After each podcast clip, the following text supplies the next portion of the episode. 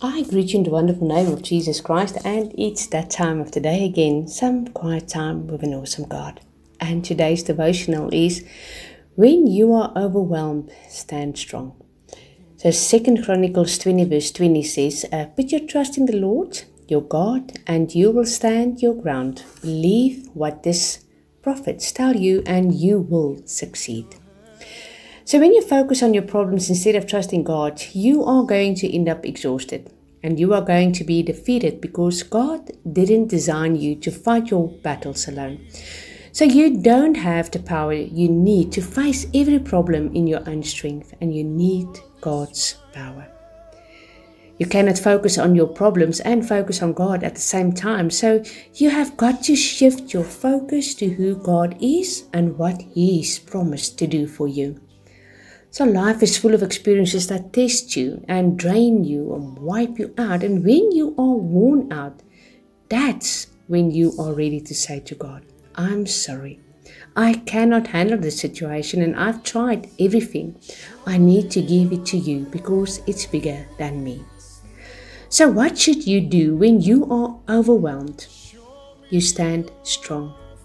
Standing strong is an attitude of quiet confidence in the character of God, and you will be successful when you put your trust in what He says to you through His Word and the Holy Spirit.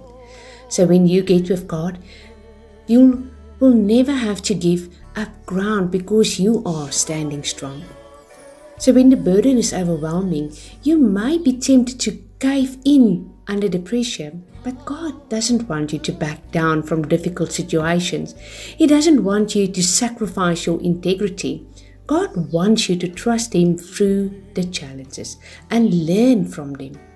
If you run, you'll miss out on learning from God. And changes are, or chances are, or changes are, you'll need to repeat that lesson. So, God is committed to your success and but you need to focus on Him, or but you need to focus on Him and trust Him in His word if you want to stand your ground.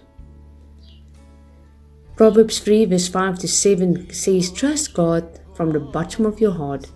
Don't try to figure out everything on your own. Listen for God's voice in everything you do, everywhere you go. He's the one who will keep you on track. Don't assume that you know it all. Well, I hope, I hope, oh, it's a tongue, tongue twisters today. My tongue doesn't want to work with me. So I hope you guys have enjoyed today's devotional and that it was bread and a golden nugget for your soul and that it will grow and that you will give it water and that you will spend some time with an awesome God. Just some awesome quiet time and some prayer time and just get to know this God of ours. You guys must have an awesome, wonderful day. Just know that God loves you unconditionally. He's waiting for you, arms wide open. Shalom.